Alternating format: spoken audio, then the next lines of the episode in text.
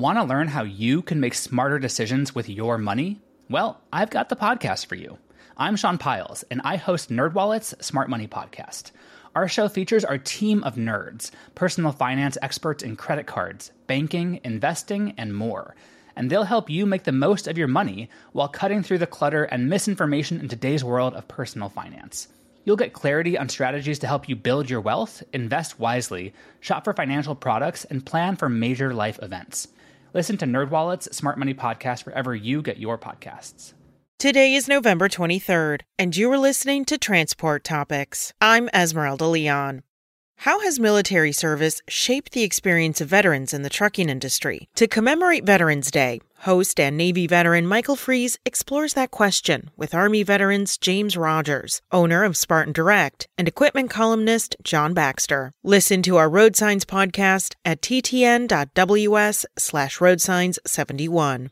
Now let's dive into the day's top stories.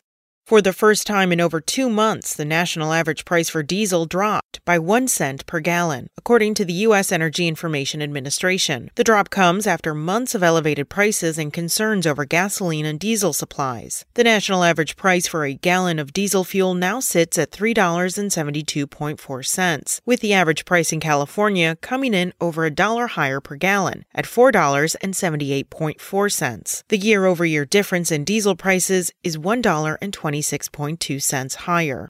The U.S. Department of Transportation recently announced the infrastructure projects around the country that have been awarded a piece of the nearly $1 billion in federal grant funds. In total, the Rebuilding American Infrastructure with Sustainability Equity, also known as RAISE grants, were dispersed to 90 projects in 47 states, as well as Washington, D.C. and Guam. The grant money is awarded to projects that specifically target surface transportation projects and must fall under the criteria of improving safety features, environmental sustainability, quality of life benefits, economic competitiveness, technological innovations, and partnerships with stakeholders.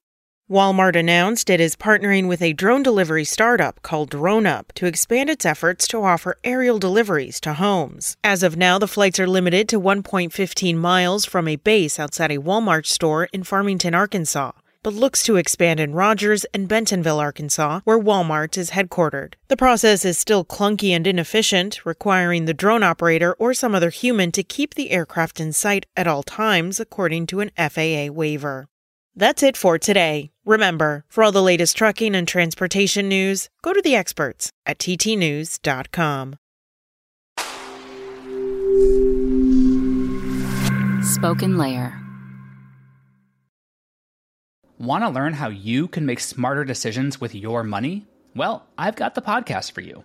I'm Sean Pyles, and I host NerdWallet's Smart Money Podcast. Our show features our team of nerds, personal finance experts in credit cards, banking, investing, and more. And they'll help you make the most of your money while cutting through the clutter and misinformation in today's world of personal finance.